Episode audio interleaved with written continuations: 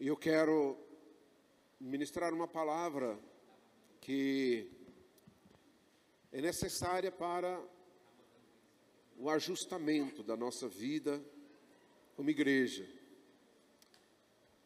E o tema dessa palavra é a igreja, um corpo vivo. A igreja é um corpo vivo.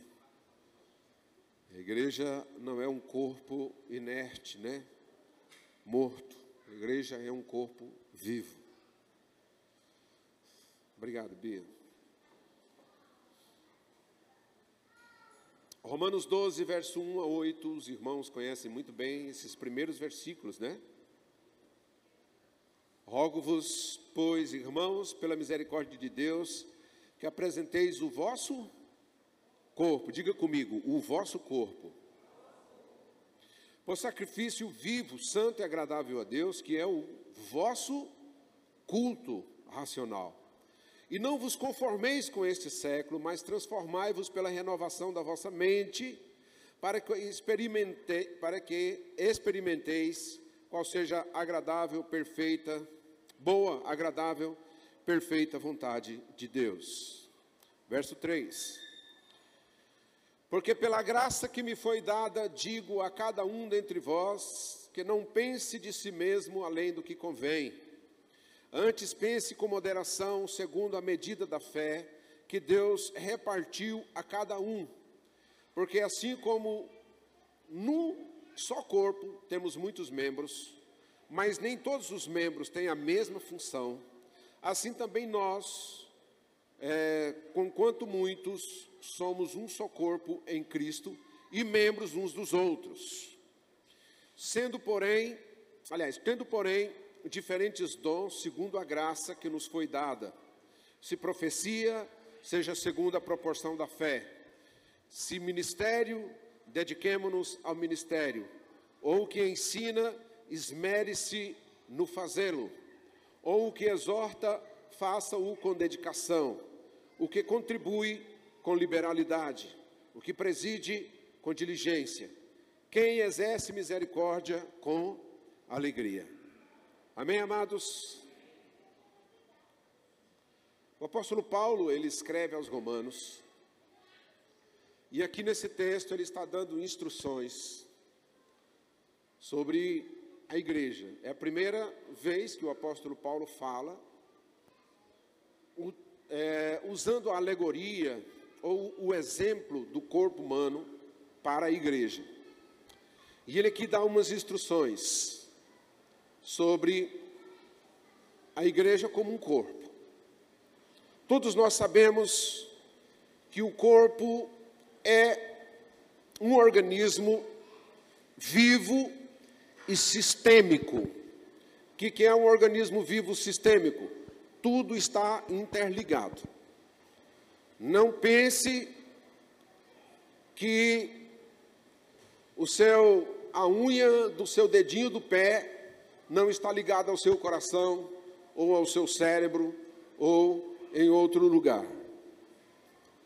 As células, elas formam o tecido do corpo.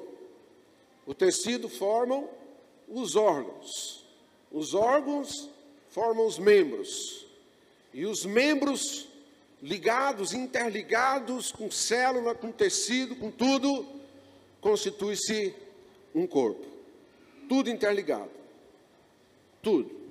Nada está separado no corpo. Absolutamente nada. No texto que nós acabamos de ler, o apóstolo Paulo fala do corpo dentro de uma perspectiva individual, do membro do corpo dentro de uma perspectiva individual. Por quê? Porque apesar de estarmos interligados, sermos, estarmos no corpo interligados, nós temos a nossa individualidade, a nossa nossa persona.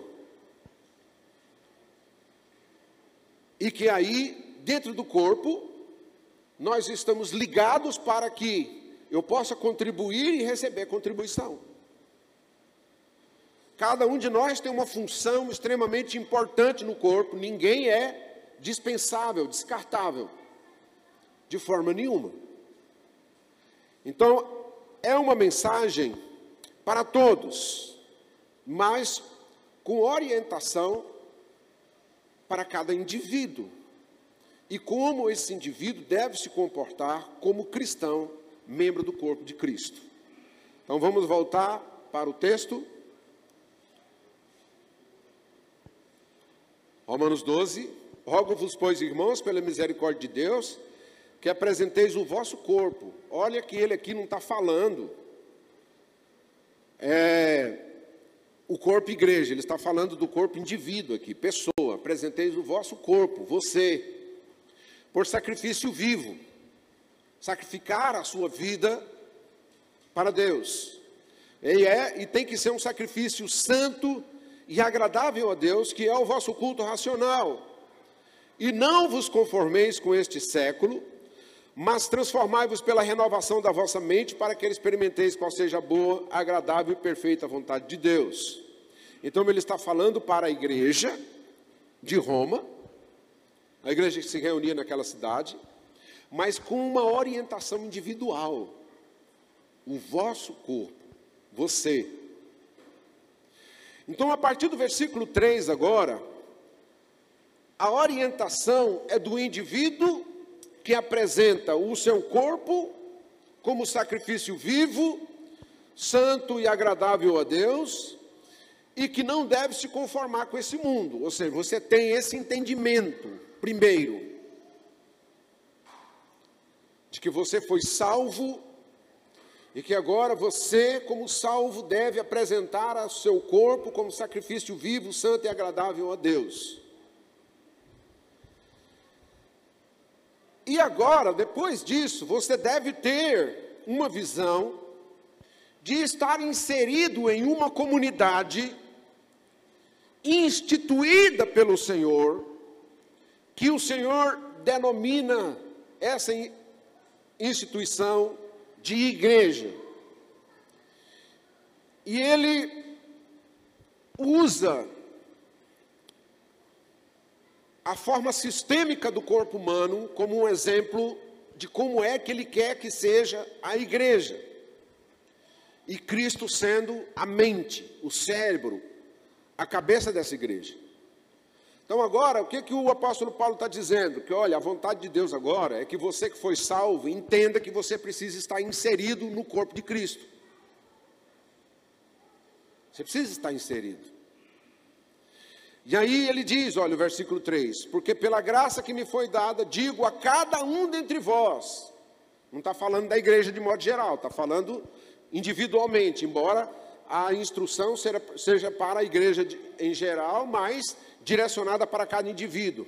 Cada um dentre vós que não pense de si mesmo, além do que convém. Você tem direito de ter senso crítico, autonomia, personalidade, mas você, enquanto corpo, você tem que buscar conciliação para ter um entendimento igual a todo mundo.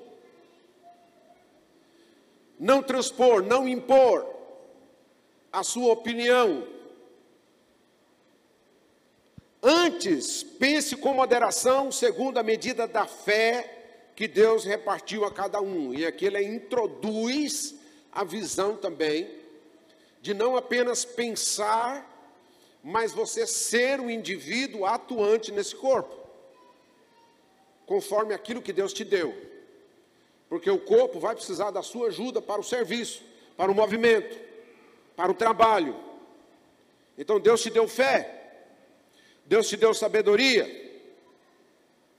Seja moderado na sua forma de pensar, é claro, de argumentar, de agir. Por quê? Porque agora você está ligado em uma multidão de pessoas que são iguais a você em um corpo e que nós dependemos uns dos outros e que nós precisamos ter o pensamento de colaborar um com o outro, mesmo com vocações diferentes, personalidades diferentes e às vezes atuando em lugares diferentes do corpo.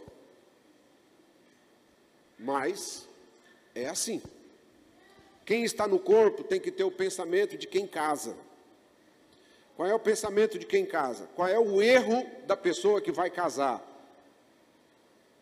O erro da pessoa que vai casar é pensar assim: ah, eu quero casar para ser feliz. Eu quero arrumar alguém que me faça feliz, que me entenda, que me compreenda, que me, que, né, que me faça 100% feliz. Essa é uma visão equivocada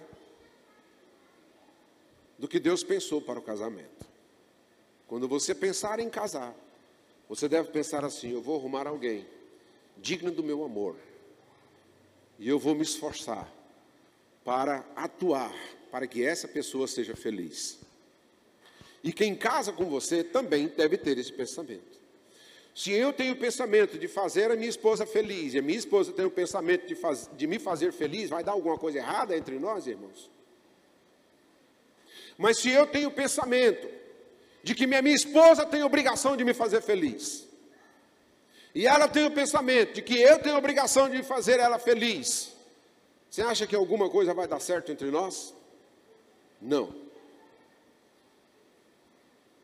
Se nós estamos como igreja, interligados, ligados, interdependentes uns dos outros, e se eu olho para o meu irmão e digo e entendo que ele tem a obrigação de me servir,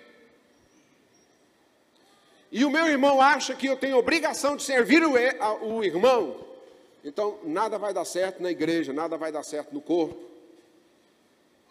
Por isso, a palavra do Senhor diz que mais bem-aventurado é o que? Dar do que receber. Olha o versículo 4 aí. Porque assim como um só corpo, temos muitos membros, mas nem todos os membros têm a mesma função. Glória a Deus por isso, né? Como o apóstolo Paulo diz lá em Coríntios, já pensou se todo mundo quisesse ser mão? Aí isso aqui seria o corpo. Tem a mesma função. Assim também nós, conquanto muitos, somos um só corpo em Cristo e membros uns dos outros. Tendo, porém, diferentes dons segundo a graça que nos foi dada. Aí ele fala aqui sobre alguns dons o apóstolo Paulo aqui, ele fala sobre alguns dons extremamente importantes, talvez mais importantes para a igreja de Roma, mas ele não fala sobre todos. A gente precisa ler Coríntios, Efésios e outros textos para a gente ver sobre os dons ministeriais, dons naturais, dons espirituais. Mas ele fala aqui sobre alguns dons ministeriais e dons espirituais e naturais que o Senhor nos concede para que nós possamos servir.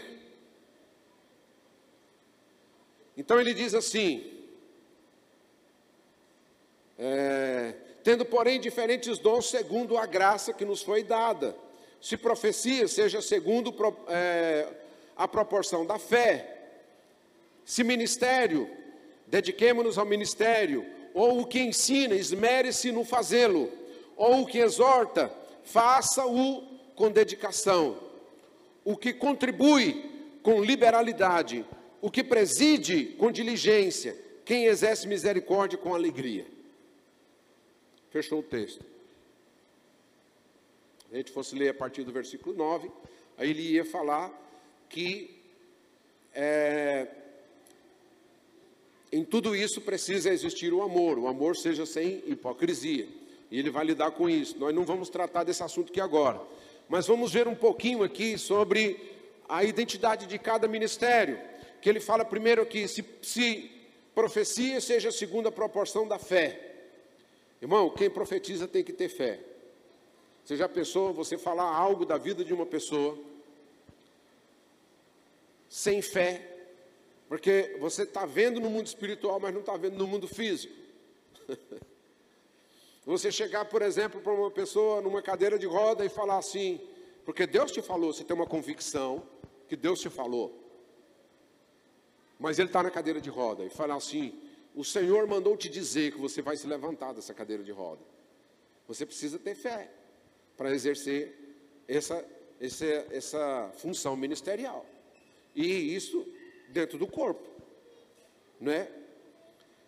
Se ministério, dediquemos-nos ao ministério.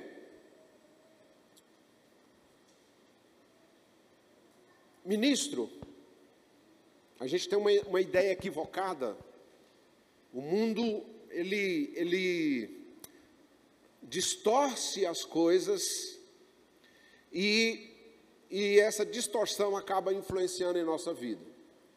A palavra ministro não significa uma pessoa que tem status. A palavra ministro significa aquele que serve. Na verdade, todos aqueles corruptos, né, infames que estão lá como ministros, e não posso dizer que são todos que estão lá que são corruptos e infames, mas aqueles que são, eles entendem que eles estão lá numa cadeira como status. Alcançaram um nível de excelência. E eles querem que o, o país inteiro sirva a eles, do bom e do melhor. Mas se você for no dicionário Aurélio, ou no Google, sei lá, você for ver ministro, é aquela pessoa que serve. Então o texto está dizendo aqui o, o que é, se ministério, é, dediquemos ao ministério. Então, é uma responsabilidade de servir uma pessoa que tem ministério. Recebeu de Deus uma capacitação para servir aquele que precisa. Isso é ministro, é ministério. E ele diz: ao que ensina, esmere-se no fazê-lo. Irmãos, não existe nenhum mestre que não seja dedicado. Quando, quando você vê uma pessoa com o cabelo todo despinteado, o óculos emendado, né? Que ele não se veste direito e que ele gosta de estudar, é o mestre.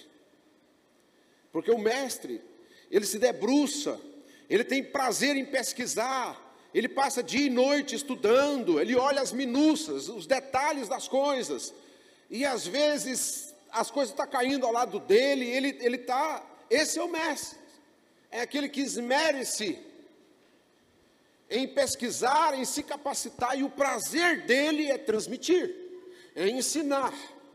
Esse é o mestre. Por isso o apóstolo Paulo está tá falando aqui, esmere-se, né?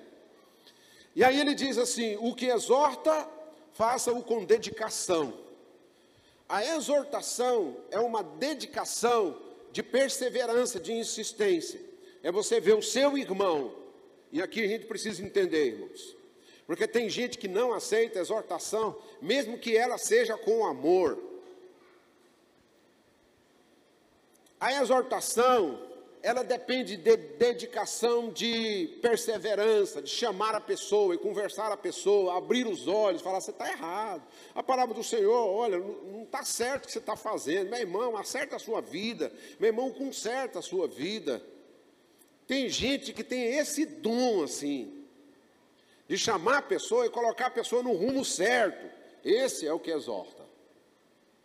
E tem também o que preside com diligência. O apóstolo, tá falando, o apóstolo Paulo está falando assim: se você preside, e presidir é uma premissa de Deus para todo homem, você precisa aprender a presidir a sua casa, você precisa aprender, aprender a presidir a sua empresa, a ter gestão da sua própria vida, e ele fala assim: olha, com diligência. Quem preside sem diligência está presidindo, vamos dizer assim, a, o, a sua falência no futuro. Seja diligente naquilo que você tem responsabilidade de governo. Quem exerce misericórdia deve fazer isso com alegria. A palavra misericórdia significa não punir com a disciplina que a pessoa merece. Ao invés de punir, você age com misericórdia. Por isso que a Bíblia diz que Deus é misericordioso. Graça significa receber o favor que eu não mereço. Eu recebo a bênção que eu não mereço. A misericórdia é quando eu mereço uma punição e eu não recebo. E a igreja foi chamada para exercer misericórdia.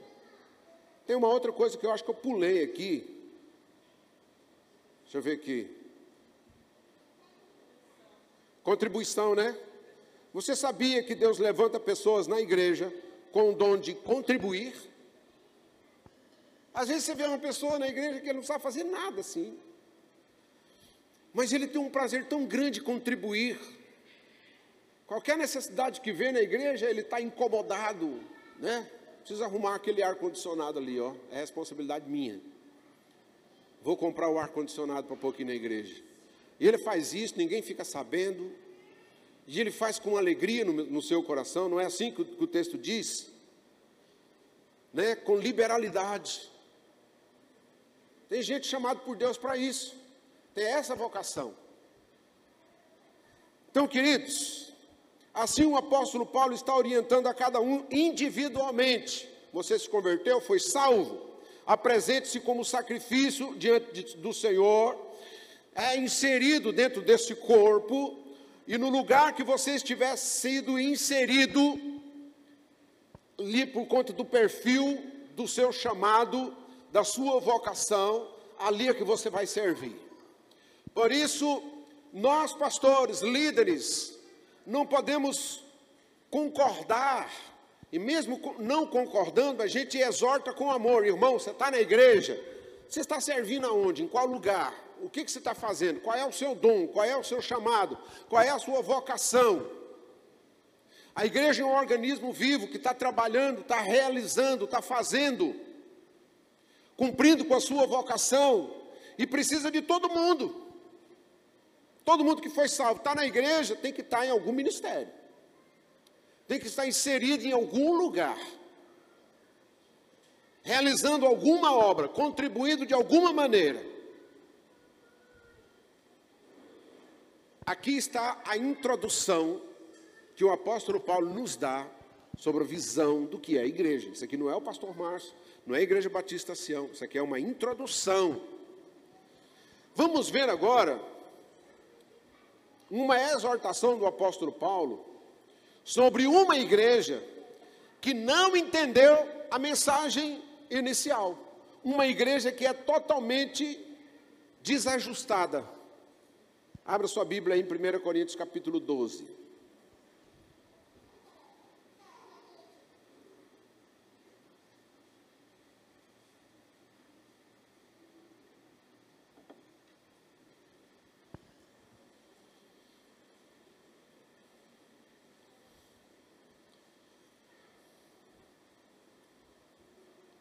1 Coríntios capítulo 12. Vamos ler a partir do versículo 12.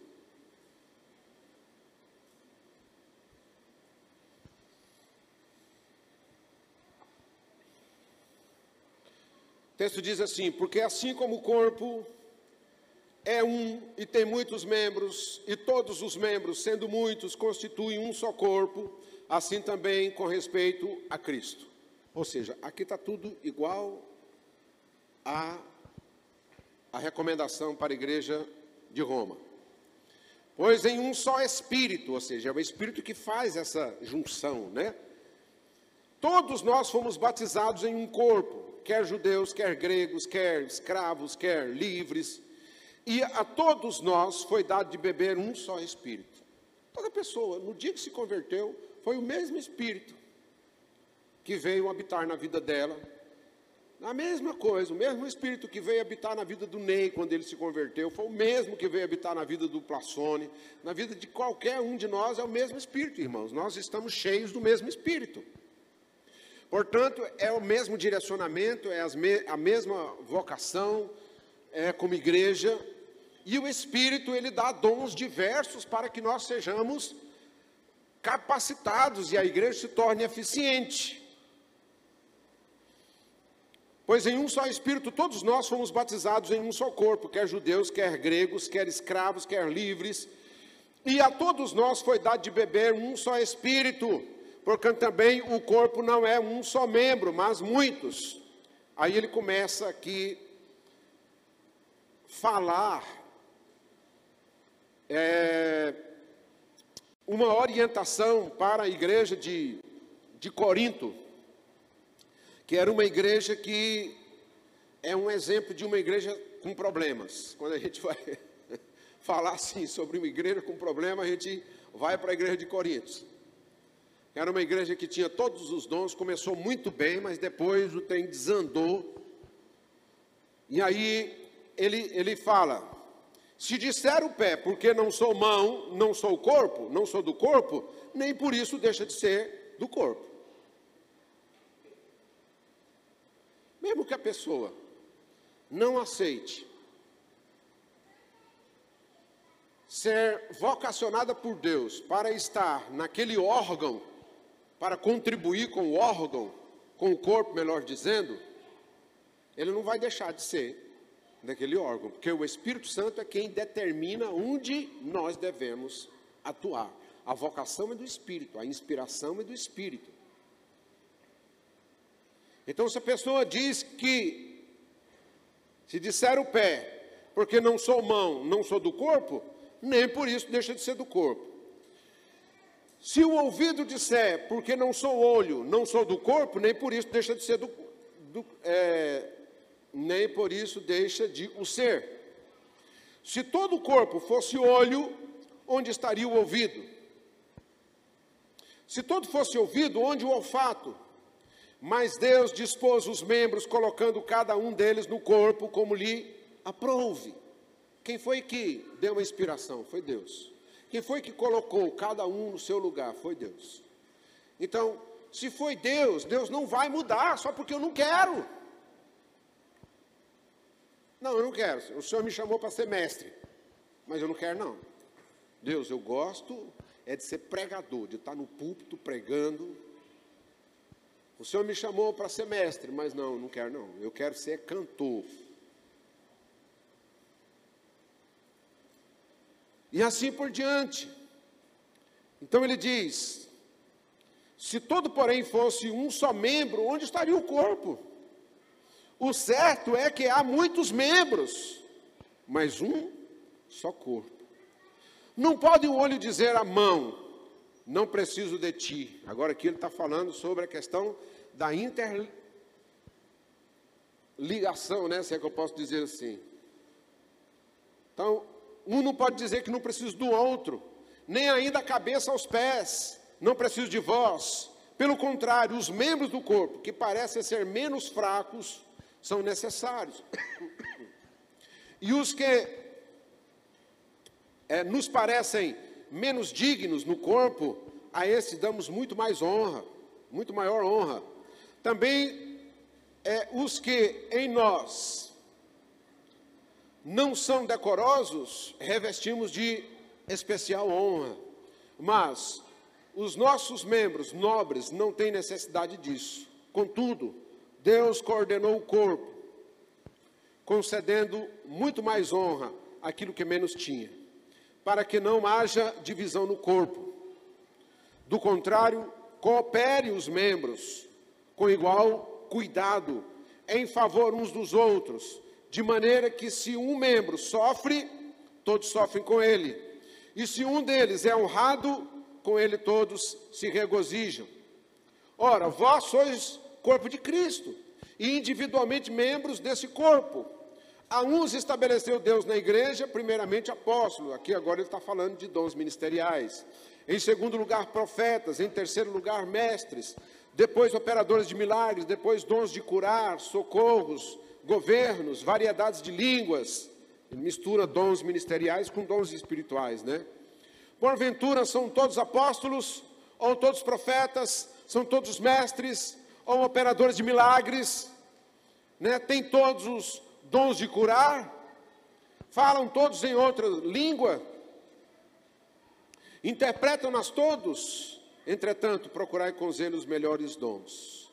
E aí ele, terminando o capítulo, ele fala né, sobre o amor, que começa no capítulo 13. Esse é o exemplo do corpo mal ajustado. O corpo onde a pessoa recebe vocação de Deus, inspiração de Deus, mas não aceita. Ele tem inveja do, da outra vocação. Ele, ele quer ser uma coisa que ele não é, ele quer estar no lugar que ele não se adequa. Aí ele, ele sofre porque ele não dá conta de cumprir aquilo. E aí ele dá problema para os outros também. Então é um problema. Esse aqui, o apóstolo Paulo está falando aqui sobre a igreja de Corinto, que era uma igreja desajustada. Né? Os membros que não se unem em uma visão, os membros não aceitam os seus dons, o mestre que, que gosta de ser evangelista, porque o evangelista, ele ora, a pessoa cura, ele batiza a gente no Espírito Santo, ele tem aquela capacidade de fazer um movimento grande.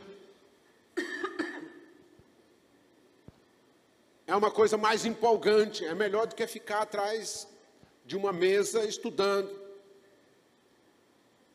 Mas foi para isso que Deus o chamou. E cada um deve olhar para si, ter essa identidade, esse entendimento de qual foi a vocação que Deus te deu, porque Deus te deu uma. E você está lá no corpo, auxiliando naquele lugar. Seja aquele lugar um lugar que está em pleno desenvolvimento ou não, já é grande, está top para caramba esse, esse lugar, ou se você tem que ajudar ele a começar do zero, a se desenvolver. Mas é ali que você tem que estar. Precisamos ter ideias colaborativas, né? Ao invés de entender o perfil e a, a vocação para estar no lugar certo, muitas pessoas não têm esse entendimento. Você se encaixa no lugar, contribui naquele lugar, para que o corpo seja bem ajustado. Agora vamos ver o último texto que eu quero ler. Efésios capítulo 4. Que aí, em Efésios capítulo 4, o apóstolo Paulo fala que Deus, Deus tem um padrão do corpo. Deus tem um modelo. O corpo precisa ser bem ajustado. Bem ajustado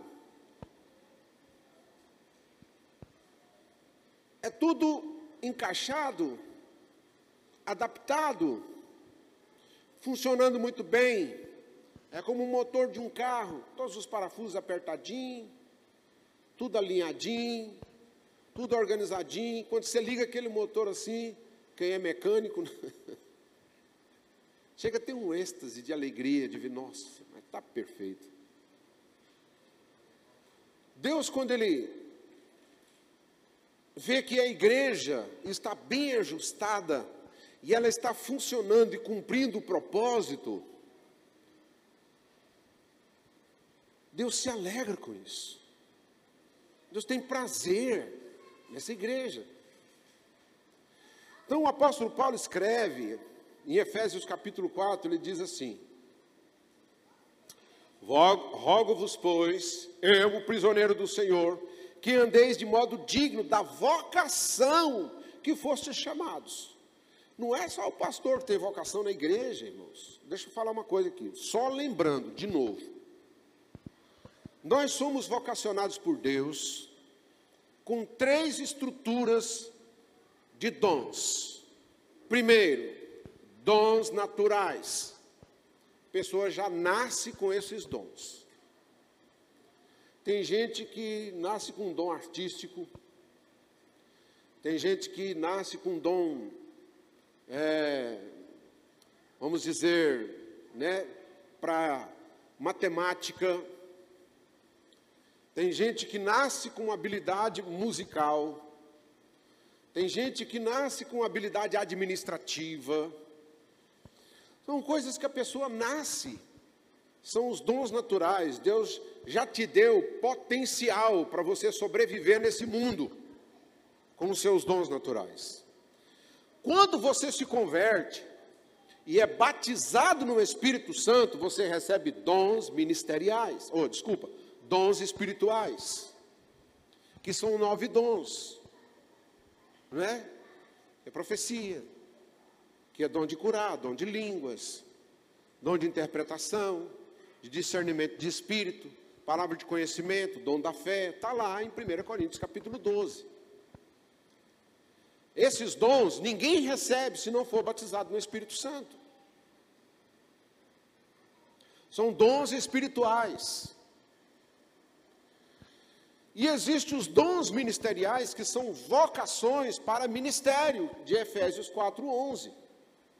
A ele deu uns para apóstolos, profetas, evangelistas, pastores e mestres. São dons de ministério. Mas, conforme o seu perfil do que você foi criado, Deus já, já preveu, já sabia que você viria a existir, e Ele chamou a sua vida à existência.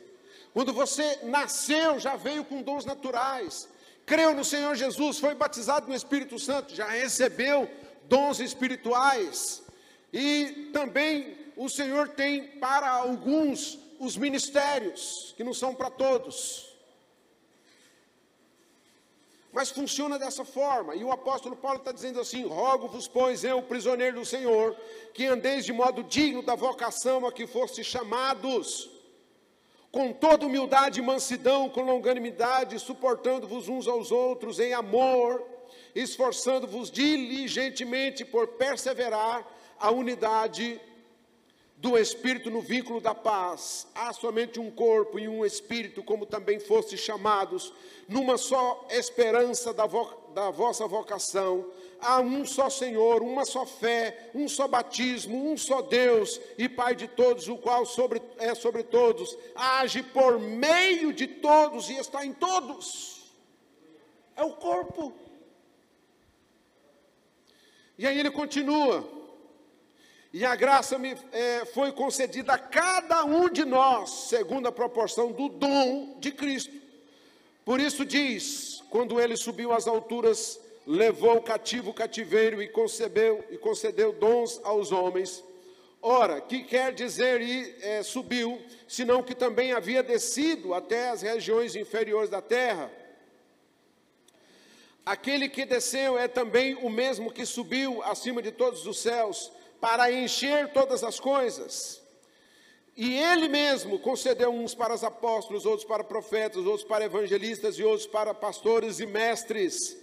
Aí qual é o objetivo dos dons? Com vista ao aperfeiçoamento dos santos, para o desempenho do serviço, para a edificação do corpo de Cristo, até que todos cheguemos à unidade da fé e do pleno conhecimento do Filho de Deus a perfeita varonilidade à medida da estatura, da plenitude de Cristo, para que não mais sejamos como meninos agitados de um lado para o outro e levados ao redor por todo o vento de doutrina, pela artimanha dos homens, pela astúcia com que induzem ao erro, mas seguindo a verdade em amor, cresçamos em tudo naquele que é a cabeça. Quem é a cabeça? Cristo de quem todo o corpo, bem ajustado, funcionando direitinho, que Deus dá até prazer, né? sente até prazer de ver que está tudo ajustadinho, organizadinho, funcionando, prosperando, cumprindo o propósito, corpo bem ajustado e consolidado pelo auxílio de toda a junta, segundo a justa cooperação de cada parte, efetua o seu próprio aumento para a edificação de si mesmo em amor. O que, é que precisa para a igreja crescer, irmãos? Ajustamento. Disposição de cada um de contribuir na, no seu lugar no corpo, segundo a vocação que recebeu de Deus. É simples, irmão. Qual é a complicação nisso? Não tem. Primeiro você tem que aceitar que Deus te deu uma vocação e que você tem um lugar no corpo. É por isso que a gente estabelece na igreja tantos ministérios. Para que haja oportunidade para todos servir. Não é uma obrigação. A igreja, o pastor, não obriga ninguém a trabalhar, irmãos. Porque nós entendemos que servir é uma oportunidade e não uma obrigação. Porque é o Senhor que vai trazer a recompensa. A Bíblia diz que há recompensa para todos nós. Quando nós estamos servindo, mesmo que não haja reconhecimento do líder, ou sei lá, do pastor ou de alguém, Deus está vendo. Você está lá, você está atuando no corpo, contribuindo para que o corpo cresça, se desenvolva, dando a sua contribuição, servindo. Então é isso. Aqui na igreja nós temos, vamos começar pelo ministério de acolhimento, que é os irmãos que todo culto está aqui recepcionando, cuidando do estacionamento e que está numa quebradeira. Porque eu reuni com a irmã Beth, irmão pastor Márcio. O povo marca, não vem. O povo, pastor, está difícil. Tem o ministério de acolhimento. Tem o ministério com crianças. Tem o ministério jovens adolescentes, homens, tempo que a gente não consegue uma liderança para homens. Casais, tempo que a gente não tem uma liderança para casais. Tem o ministério com mulheres, que glória a Deus está funcionando. Ministério de ensino. E eu quero instituir alguns outros ministérios na igreja. Um ministério que eu sonho, que eu gostaria demais de ter aqui na igreja, é um ministério que atende as mulheres grávidas e recém-nascidos. Sonho. Alguém tem que assumir esse ministério aqui. E aí o que, que acontece, irmãos? De repente pode surgir um outro ministério. Deus pode trazer uma outra inspiração, juntar um grupo de pessoas aqui e a gente servir a igreja. Tem o ministério repartir o pão, que é um ministério de misericórdia, de auxílio, de atendimento às pessoas. E tantos outros, intercessão, extremamente importante e necessário.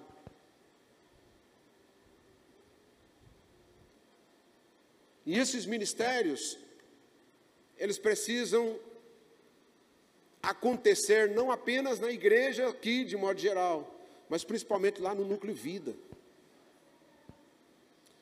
Lá no núcleo vida precisa acontecer.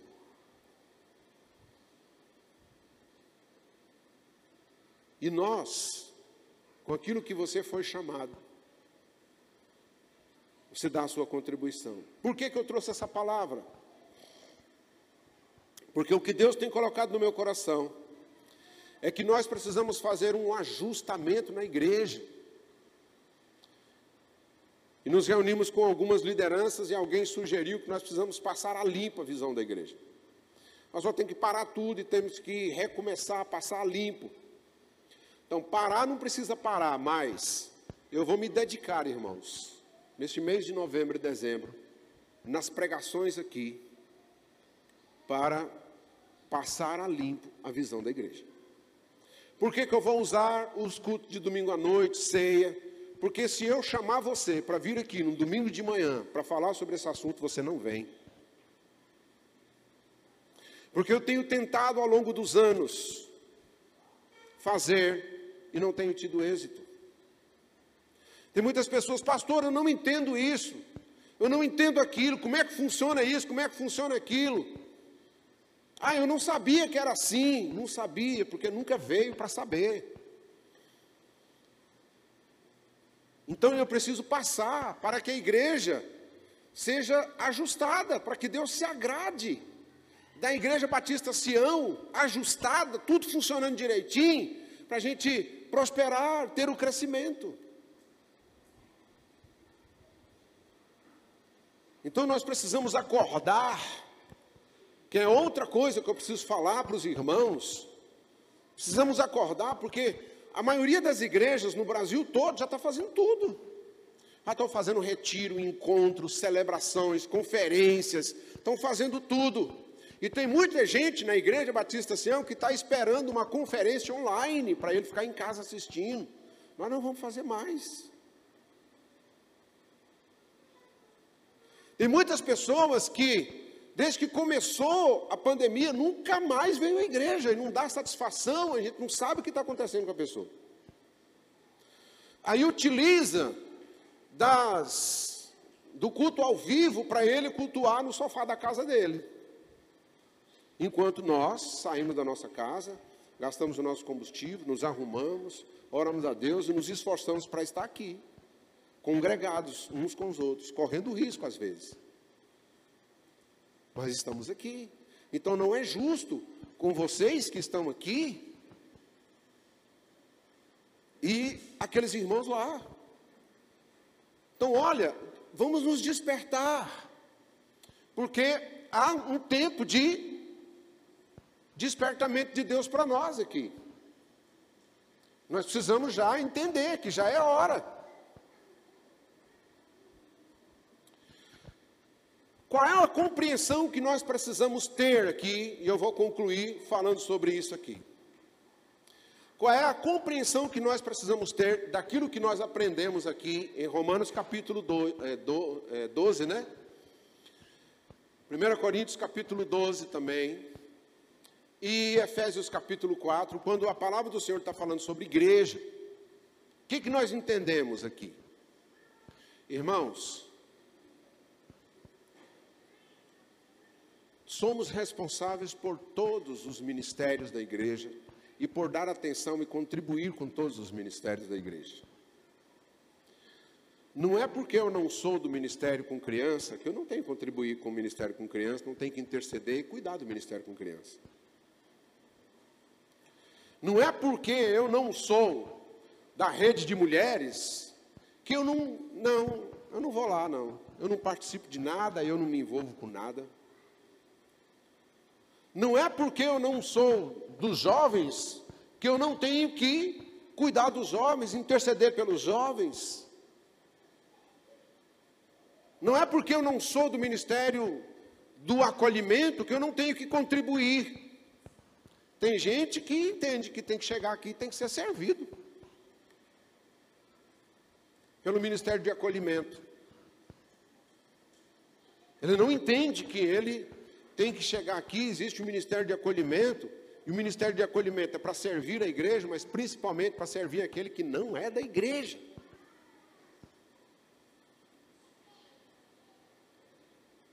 Então nós estamos interligados uns com os outros, cuidando uns dos outros. Então o ministério com jovens diz respeito a mim sim, com os adolescentes diz respeito a mim sim. Ministério de intercessão diz respeito a mim, estou preocupado, está funcionando bem, posso contribuir de alguma forma. Todos nós temos que estar interligados.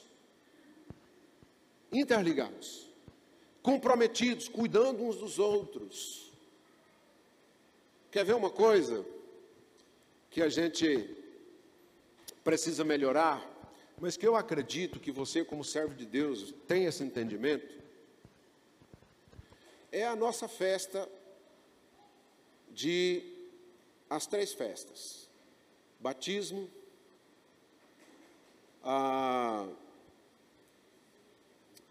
como é que a gente fala? Receber os novos membros, né? Aliança de membresia e o batismo no Espírito Santo. irmãos, se a igreja não se alegra em receber novos membros, essa igreja está completamente longe do conhecimento, da vontade do Espírito Santo na vida dela. Se você é membro da igreja e você não entende que essa festa é importante, meu irmão, você precisa se converter, orar a Deus, se arrepender dos seus pecados. Eu já fiquei com cara no chão aqui, de da realização das três festas. E só quem veio aqui praticamente foram as pessoas que foram recebidas como membro da igreja. Aí você vê a falência da igreja, que a igreja não tem interesse em abraçar as pessoas que, recebe, que estão chegando. Isso é falência espiritual. Aí é duro. Muito difícil isso. Então não entenderam qual é o seu propósito da vida cristã. Não entendeu qual é a sua vocação, o seu chamado. Não entendeu que quando você recebeu Jesus, o Espírito Santo veio sobre a sua vida e ele agora te governa, te conduzindo, te ensinando a sua vida. como você deve ser e qual é a vontade e o propósito de Deus. A festa, as três festas, é uma das mais importantes celebrações que nós devemos fazer na igreja. Todo mundo, sem exceção, do menor ao maior, tem que estar presente e dar a sua contribuição.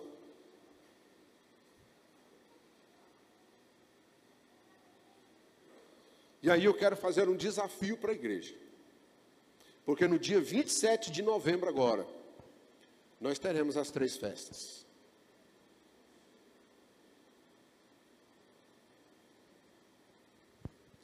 E não é possível que os irmãos não entendam a importância de contribuir com essa festa, de estar presente, de celebrar o Senhor. Se tiver uma pessoa nova convertida, chegando na igreja, a gente tem que pular, fazer festa, soltar foguete, explodir esse lugar aqui. Isso é a razão da igreja.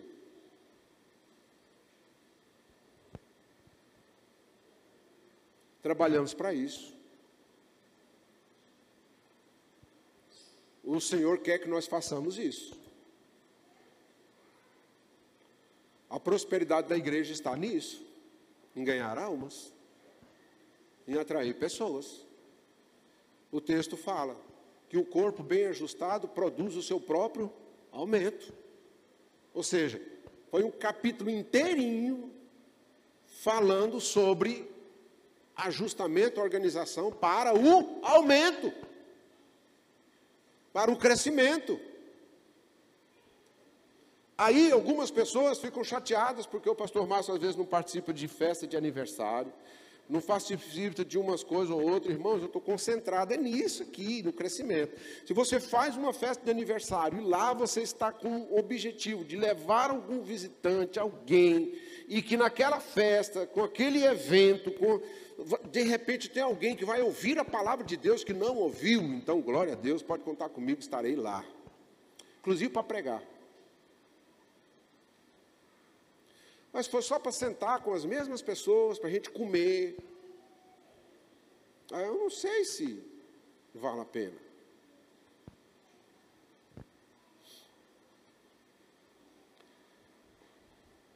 Eu aprendi que tudo na nossa vida deve levar um fim de edificação. Tudo. Tudo na nossa vida. Qualquer coisa que nós vamos fazer tem que ter um fim de edificação. Então, se eu posso utilizar até o meu aniversário para ganhar uma alma para Jesus, então faça isso. Edifique. Faça isso. Porque é dessa forma que o Senhor quer que nós façamos. O desafio que eu tenho para os irmãos, para a gente tomar a ceia, é que, coincidentemente, eu não pensei nisso, mas coincidentemente, daqui até o dia 27, são 21 dias. Então nós temos 21 dias para nos dedicarmos ao Senhor nessa festa. Por quê? Porque nós precisamos entender que no dia dessa festa, essa festa seja uma festa de avivamento para a igreja. Porque tem o batismo nas águas, tem a aliança de membresia, quando nós estamos recebendo os novos membros, e tem a oração para o batismo no Espírito Santo. Então, nessas três festas, que é um evento só, no dia 27, você que não é batizado no Espírito Santo, você precisa entender que o Espírito Santo quer te batizar. E que você precisa buscar isso. E agora você tem 21 dias de oportunidade de consagração de vida para chegar no dia 27 você receber um avivamento de Deus para a sua vida. Então eu estou convocando a igreja, é uma convocação para uma assembleia solene. A Igreja Batista Sião, nesse período, a partir de hoje, até o dia 27, você vai encontrar um meio de jejuar, ou de fazer uma dedicação, de buscar o Senhor, é você com Deus. Você vai colocar o propósito no seu coração de dizer: Deus, eu quero um avivamento na minha vida, eu quero o batismo no Espírito Santo e eu vou fazer o que for necessário para alcançar essa bênção. E você vai buscar daqui até o dia 27. Isso é você com Deus. Você vai ter um prazo para interceder, um prazo para você orar, um prazo para você santificar a sua vida, ajustar a sua vida com Deus, para chegar naquele dia, ou quem sabe antes, de repente lá no seu quarto de madrugada orando, o Senhor já antecede, já te batiza, já te traz dons espirituais, um avivamento sobre a sua vida, sobre a sua casa, você já vai receber milagres, você já alguma coisa vai acontecer. Porque é impossível uma pessoa buscar o Senhor, se consagrar ao Senhor e não receber nada de Deus.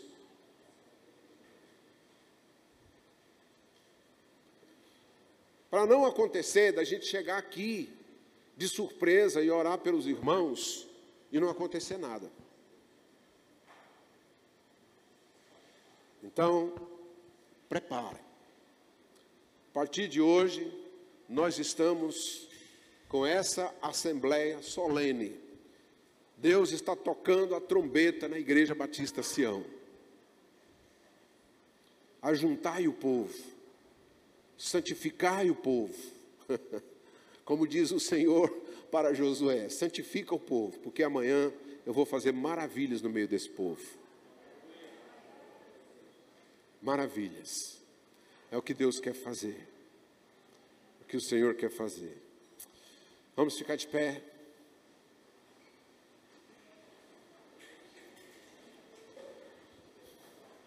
Nós seremos um corpo bem ajustado, irmão. Pode crer nisso.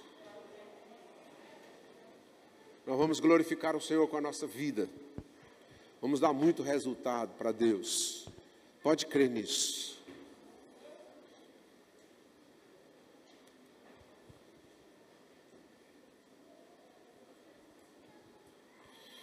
Curva a sua cabeça onde você está. Eu quero orar com os irmãos.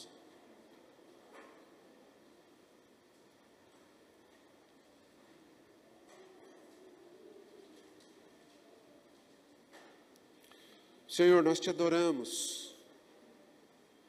A Sua palavra é tremenda, Senhor, ela nos confronta. Confrontados estamos. Sabemos que temos um desafio, mas o desafio, o Senhor nunca deu um desafio para ninguém que o Senhor não desse condição de alcançar o o bom êxito, o resultado. Basta querer, Pai. O Senhor nunca deixou ninguém sozinho. Todos nós podemos alcançar, ó Deus, aquilo que está no coração do Senhor para as nossas vidas, Pai. E eu oro para que o Senhor realize, efetue em nós o querer e o realizar do Senhor. Visita cada irmão. Visita cada membro dessa igreja. Senhor, nós autorizamos o Senhor a usar as ferramentas do Senhor para ajustar a igreja, Pai. Para ajustar a cada um de nós. Cada membro desse corpo. Que o Senhor esteja ajustando, que nós venhamos a ter um funcionamento perfeito que o Senhor se agrade de nós. Toma nas tuas mãos. Nós pedimos a tua bênção, a tua graça. Em nome de Jesus, Senhor. Em nome de Jesus, Pai. Amém. Quero convidar a Vera aqui, por favor, a Beatriz também.